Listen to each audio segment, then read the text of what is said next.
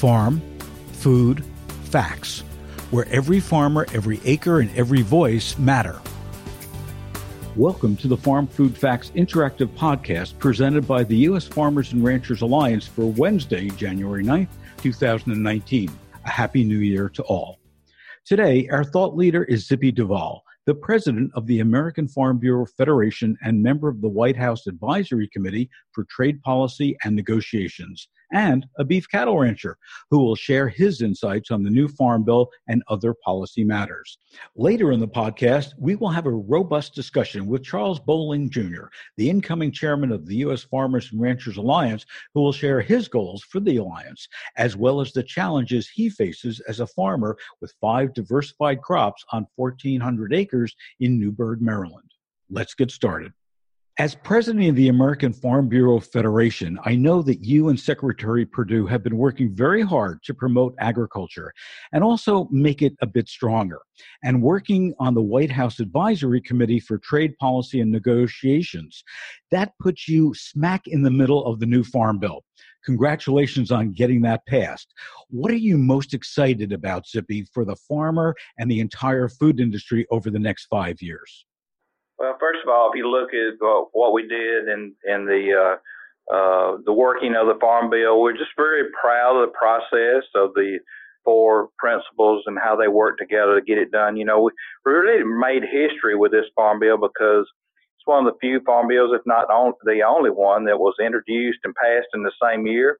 Mm-hmm. And then we had bipartisan votes with overwhelming support of this Farm Bill. So we've made a little history with it. But what it brings to the table is five years of certainty for our farmers and the consumers uh, out in America. And that certainty is uh, comes in the way of improvements of our risk management programs.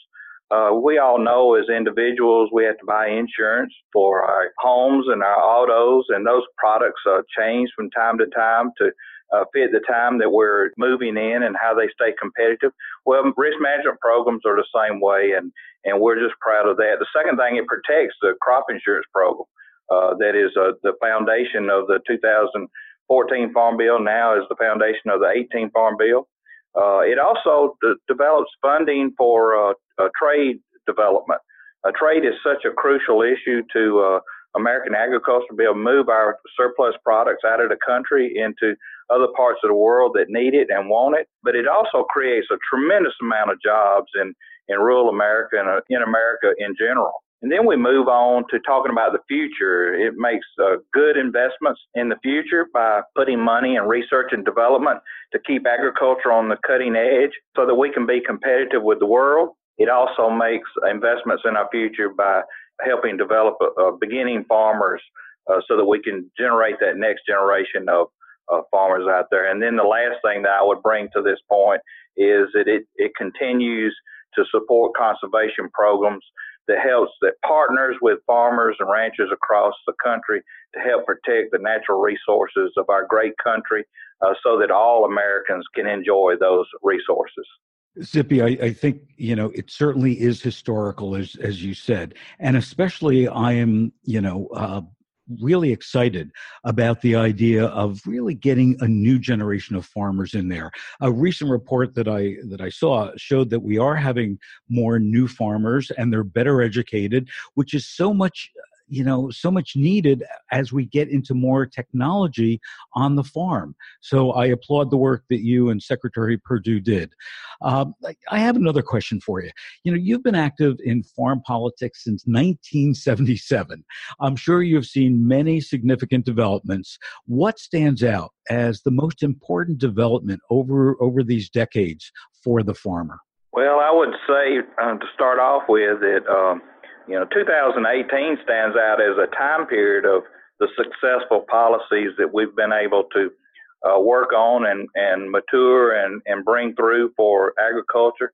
I really look at this time period as even though uh, 18 was a terrible, terrible financial year for farmers, mm-hmm. and we're all, as farmers, and I still farm myself, are glad that uh, 18 is in our rearview mirror and hope that 19 is going to be financially better and more successful. But as far as ag policy, it was probably going to go down in history as one of the most positive years, most successful years in ag policy that we've had in a long, long time, if not in our history. But to pinpoint one specific accomplishment, uh, and we're still really in the process of that, is the new uh, clean water clear rules uh, ruling that's coming out that offsets uh, a very destructive rule that was put forth by the previous administration, and we all referred to it as WOTUS. And five years ago, we started a campaign to ditch that rule because it was it represented the largest land grab by the federal government in the history of our country, and it took away a lot of our private property rights. Would have not just affected agriculture and the owners of the land; it would have affected utilities, cities, um, you know, uh, everybody that worked the land in whatever way they handled it, because it allowed for the federal government to uh, regulate almost all the land that might carry water or, or waters, puddles of water would be uh, set up on. So this new rule that we call the clean water rule gives us clarity. It gives us the ability to read the definitions that are in the rule and go on our farm and determine whether or not waters of U.S. are, are, are present on our farm without us having to spend hundreds of thousands of dollars to hire consultants or attorneys to represent us in that area. So if I had to pick out one policy accomplishment, I would pick that one out. And now we're in the process of making comments on the new clean water rule. You mentioned that 2018 for farmers was not the the ultimate year financially. Uh, why is that? Is it because of trade? Is it because of climate conditions with rains, with fires? Um, why has it just been so tough over this past year? Uh, all of the above. I mean, the farm economy is uh, as bad as we've seen since the 80s, and I I farmed through the 80s as a young farmer, um, and and the the, com- uh, the commodity, the prices that we're receiving, whatever that whatever is influencing that, which would be one of those things, would be trade. But the storms that we experienced, the fires that we experienced, uh, all those things come into uh, effect with that. So uh, it's just been a very difficult year. A lot of areas uh, couldn't get the crop in, and when they did get it in, they got too much rain at the end, couldn't get it harvested. We're still trying to get uh, beans and cotton out of the field in certain areas of the country. Mm. Uh, so it's just been a very, very trying time. Uh, we we describe it, or I describe it, as American agriculture in 2018 is facing a perfect storm. Uh, that perfect storm uh, from the farm economy all the way to uh, the lack of labor uh, that we have and policies around that uh, to um, uh, to overregulation. So uh, it, it's a very difficult time for farmers out in America. Sure, and and especially when you look at the storms, the fires in California, on the East Coast, in in the South. I mean, these are our, our parts of the country that have some of the richest, you know, soil and richest agriculture, you know, that, that's out there. So, you know, they've been devastated. So I, I agree with you. I'm, I'm looking forward to 2019 being the year of the farmer and, and finally getting past all this. In your role with the American Farm Bureau Federation, you do a lot of traveling. You talk to a lot of different farmers what's on their minds as it relates to what's going on besides 2018 being a devastating year? What are they thinking about for the future? You know the first thing on top of their mind is the perfect storm that we're facing and that one piece of it that we haven't been able to really been successful in policy is farm labor.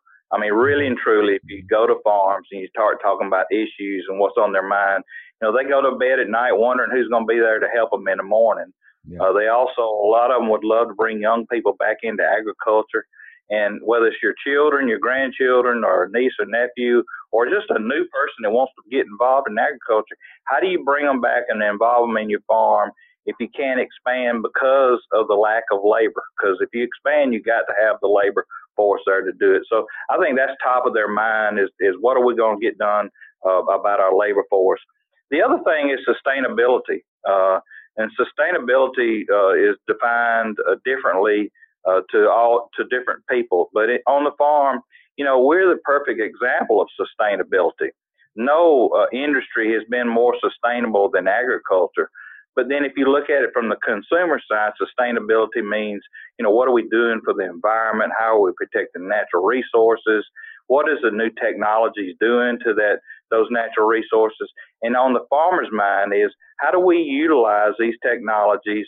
And how do we communicate to our neighbors that aren't part of agriculture uh, why we using these new technologies, how they help us be more sustainable by using less chemicals, by plowing less, by uh, using uh, cover crops, all the new technologies that are coming down the pipe helps us be more sustainable, more productive, and that's good for the consumer. It's good for the world, and it's good uh, for a lot of different reasons. So, uh, public perception uh, uh, and how do we communicate with our neighbors and our consumers to understand that we got the safest food uh, supply in, in America's history, and and all these technologies and our methods of way we produce it the reason that we have the the safest food supply.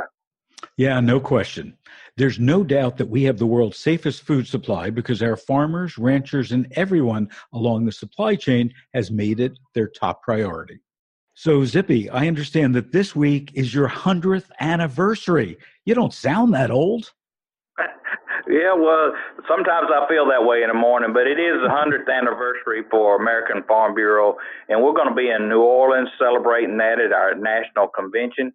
Uh, in 1919, farmers came together to create a one united voice for the American farmer uh, to represent them in the areas of policy making in Washington, D.C and also in their state capitals. So uh, we've been working hard over the years, and we're going to celebrate all those successes that we've had for 100 years. Uh, you know, that mission that we started out 100 years ago remains the same today. We're a grassroots organization working hard for farmers to make sure they have one united voice in the policy area. So we're we're real excited, and we may have some. Uh, we're going to have some exciting visitors there, and we hope that everybody will tune in and uh, check us out and hear what's happening in the great celebration of American Farm Bureau's 100th anniversary. Well, Zippy, thank you for all your hard work for the American Farm Bureau Federation, for all farmers, and for our country. Thank you so much. Thank you. Uh, I've enjoyed the opportunity, and we look forward to a very good 2019. Here's what retailers and restaurants can learn from farmers who have reduced their use of antibiotics. Two years ago, farmers and veterinarians stepped up together to make a change in their use of antibiotics important to human medicine. Farmers and vets describe these changes as part of their commitment to responsible use. The results of these efforts are now in, and they reveal a significant impact the FDA reports that sales of all medically important antibiotics decreased 33% between 2016 and 2017. Scott Gottlieb, the FDA commissioner, says these reductions are an indication that our ongoing efforts to support antimicrobial stewardship are having a significant impact. It was a joint effort from farmers, ranchers, veterinarians, and animal health companies that committed to using medically important antibiotics only as necessary to prevent animal suffering. The striking drop in sales of these antibiotics indicates that they followed through on their pledge. The sales data provides evidence that farmers and ranchers share the concern about antibiotic resistance and that they care about the welfare of their animals. A measured approach like this aligns with the commitments made by agriculture and animal health communities, which led to a dramatic reduction in the sale of medically important antibiotics for agricultural uses. To put it simply, it had a huge impact without making it more challenging for farmers and veterinarians to protect animal health as antibiotic use in animals continues to be a concern among consumers, it's important for those involved with animal ag to highlight their values backed by data like this. This change was achieved voluntarily while allowing antibiotics to be used only when vital to protect an animal's health. Antibiotics do play a key role in the prevention of animal sickness and suffering, which is an intention shared by farmers and vets, restaurants and retailers, as well as consumers. What grocers need to know is that this voluntary act had a notable impact without making it more challenging for farmers to protect animal health, which is good news, as antibiotic use in animals, which can lead to antibiotic resistance, continues to be a concern among many consumers. This is a great example of how farmers and the supply chain can band together of their own accord to make beneficial changes rather than waiting to have mandatory regulations foisted upon them.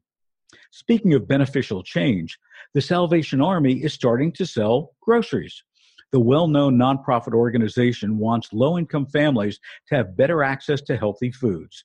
And so, the Salvation Army has launched a new grocery chain called DMG Foods. The DMG in the title is an acronym for the Salvation Army motto doing the most good. It's being called the first ever nonprofit supermarket, and it opens its doors in Baltimore, Maryland. According to their website, the store's goal is to provide lower income families with better access to fresh foods. The site reads DMG Foods is the first grocery store in the nation to combine social service with a traditional grocery shopping experience. Our social services include nutritional guidance, shopping education, workforce development, and meal planning. And according to Food and Wine, the store has teamed up with the Maryland Food Bank, and customers will be able to purchase pre made salads, order meat from an on site butcher, and even learn how to make healthier meals with help from in store cooking demonstrations. The Salvation Army has not clarified if or when it plans to expand to other cities, but Judging by the response that DMG has already received, it wouldn't be shocking to see a few more turn up around the country over time. And that would be a good thing.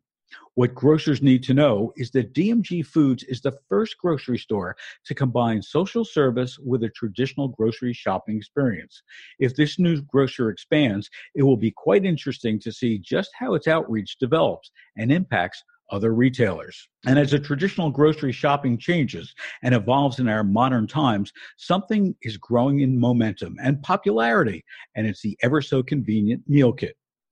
Meal kit mania. Consumers love this modern innovative offering. So why are these companies failing? In just a few short years, meal kits have created a unique place in the U.S. grocery space, and they are no longer the exclusive domain of innovative startups that are aiming to deliver fresh, time saving options to time strapped consumers' doorsteps. Those seem to be failing. It's the traditional grocery retailers who have keenly observed the public's response to this convenient offering and accruing lucrative results by offering a variety of in store meal kit options. In fact, at the end of 2017, in store meal kits generated $154.6 million in sales, boasting a growth of more than 26%. And that's just the beginning. The data tells us that 9% of Americans who have tried a meal kit, only 6% have purchased them exclusively online. Restaurants and traditional food grocery have trended near flat growth overall, while in store meal kits, digital delivery, and e growth are surpassing the norms. And meal kits, well, they're responsible for three times the growth. Nielsen's What Cooking Report finds that the consumer segments who are enthusiastic meal buyers and why. The survey finds that nearly 60% say value for the money is extremely important. Almost half say that low cost items are important, and 56% of consumers say that meal kit services are not affordable for everyone. Therefore, for both retailers and meal kit providers, this insight suggests that they need to clearly articulate the value that their offerings provide when pitted against traditional options.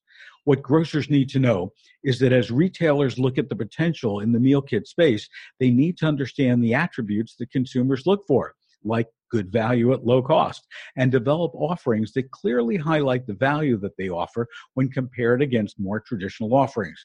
It's a lot more than just offering fancy recipes that you can make at home. And meal kits aren't the only non traditional option experiencing rapid growth. E grocery is on the rise with Amazon's acquisition of Whole Foods. Amazon commits approximately $22 billion in future food purchases as it proliferates Whole Foods. We recently joined Walter Robb right here as a guest on Farm Food Facts. And Walter, being the former co CEO of Whole Foods, spoke a bit about the importance of retailers working with farmers. Now, while a full fledged grocery business is a new terrain for Amazon, a recent disclosure reveals its long term plan to make Whole Foods work as a major revenue driver. After acquiring Whole Foods, Amazon took on an additional $22 billion in contractually obligated future purchases. This balance is nearly completely tied to the grocery chain's existing contract with its largest supplier, United Natural Foods. Large multi year supplier contracts are quite rare for Amazon, as the online retail giant is notorious for signing short term agreements that put ongoing pricing pressure on its suppliers. Patrick Badolato, an accounting professor at the University of Texas who has followed Amazon for years, had this to say regarding the financial disclosure. It's definitely a clear signal of Amazon's commitment and confidence to make the Whole Foods deal work. There's a huge commitment to keeping many of the core Whole Foods products there. He also mentioned that Amazon's disclosure is especially significant because it extends through the year 2025. Most big box retailers don't commit to such specific multi year purchasing agreements, he said.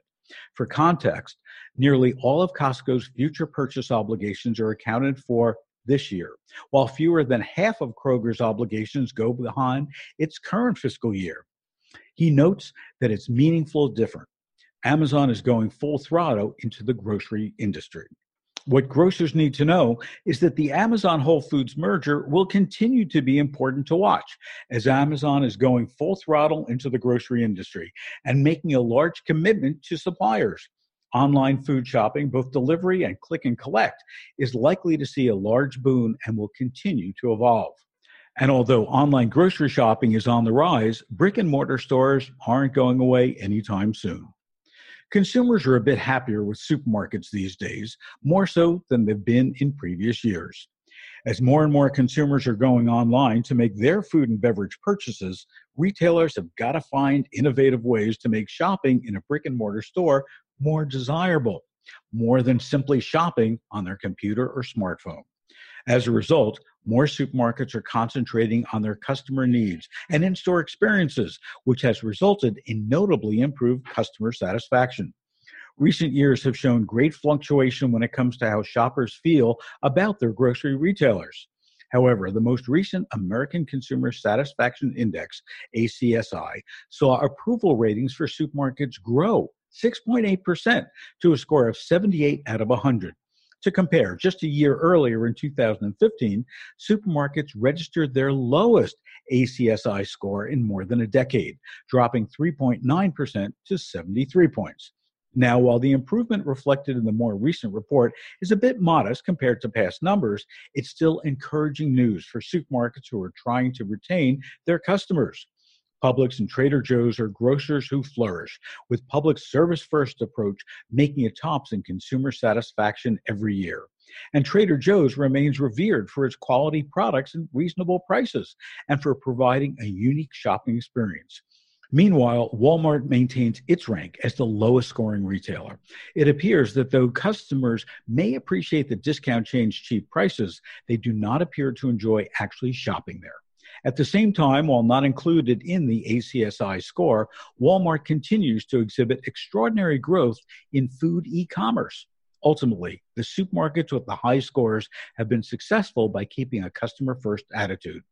What grocers need to know is as the e commerce giant Amazon moves into the grocery space with its Whole Foods acquisition, brick and mortar stores acknowledge that they must provide excellent customer service if they want to keep customers physically walking into their stores. Low prices won't be enough to keep customers coming back if they're not satisfied with their actual shopping experience. It's time to hear direct from the farmer. And we couldn't have a better farmer than the new chairman of the U.S. Farmers and Ranchers Alliance, Charles Bowling Jr. Chip is a third generation farmer who operates a 1,400 acre grain farm growing soybean, wheat, barley, and grain sorghum an hour's drive from our nation's capital. Chip, welcome to Farm Food Facts. Thank you. Good morning. Chip, congratulations on being elected to U.S. Farmers and Ranchers as chairman. Thank you. I appreciate that. Uh, what's your hope in, in showing how farmers and ranchers are the change makers and leading our sustainable food system? So, for me, my hope would be that we can partner with, you know, the three million other farmers and ranchers across this country that make their living growing food and producing crops that feed our nation and feed the rest of the world. So, um, I'm a bit surprised to hear that there's three million farmers. I knew it was in the, you know, hundreds of thousands, but three million—that's an unbelievable number. It is. Uh, it still makes us, you know, less than one percent of the population.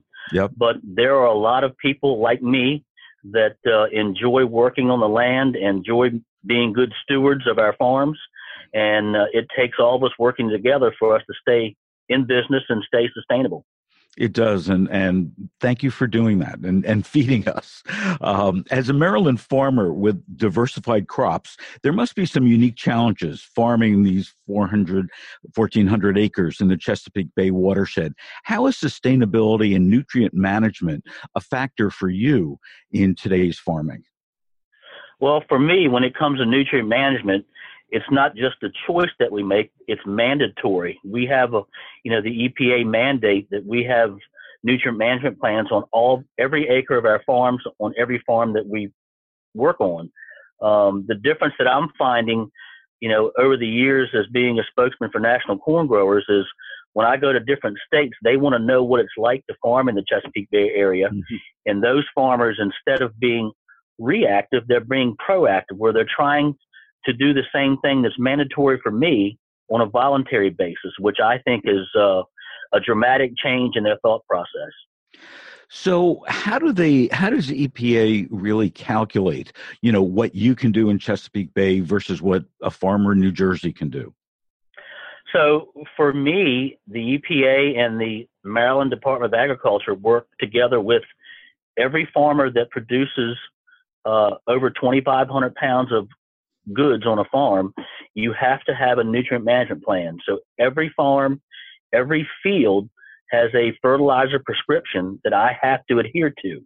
If I don't have a nutrient management plan, I can't buy commercial fertilizers.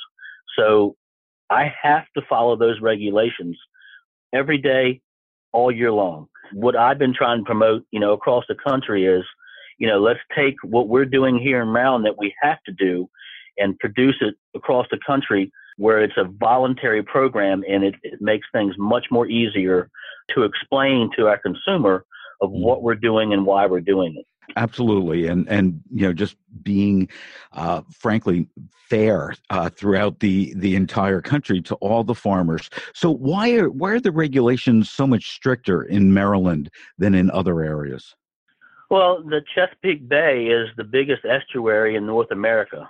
25 years ago, we started seeing water quality problems throughout the bay.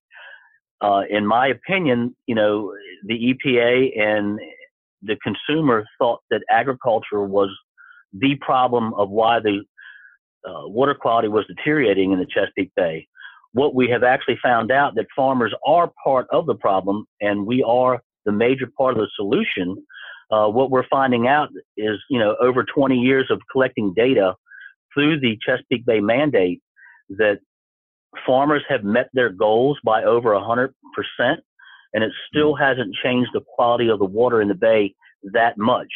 So, what we're doing is a good thing, but what they found out is agriculture is not all the problem. It's urban and suburban sprawl, sprawl it's new subdivisions, it's, you know, it's corporations that uh, have facilities along the bay in Baltimore and, and the populated areas um, so that's what we're finding out that we're part of the problem, not all of the problem.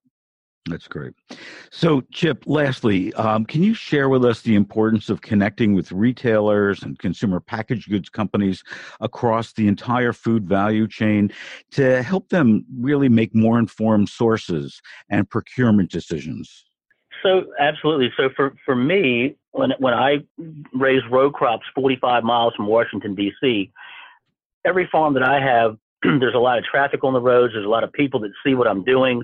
They all want to know what I'm doing. And that's the same way as a pork producer in South Dakota or a beef producer in Illinois. The consumer wants to know where their food comes from. And it's important that the retailers and the CPGs talk to people like me and my fellow farmers and ranchers because we are good at what we do. We are always changing our process. We are always there to make things better so we are sustainable and profitable. And when those retailers and CPGs talk to us, we can get it right together. And to me, that's important that we work together. Our new slogan is every farmer, every acre, every voice. When we get all of our voices together at farmers and ranchers, and we get the retailers and CPGs to work with us, you know, only good things can happen. Absolutely. And, and I guess, you know, to underscore what you're saying, you know, having this communication and speaking honestly across the entire food chain is really what helps everybody, whether it's at retail or at the farm. Uh, Chip, again, congratulations on being the new chairman of U.S. Farmers and Ranchers Alliance, and all the best for the coming year. Thank you. Look forward to talking to you again. Thank you for joining us on Farm Food Facts. For more information on all things food and agriculture and to listen to our archives, I hope you'll visit fooddialogues.com under the Programs and Media tab and visit us on Facebook at U.S. Farmers and Ranchers or on Twitter at USFRA.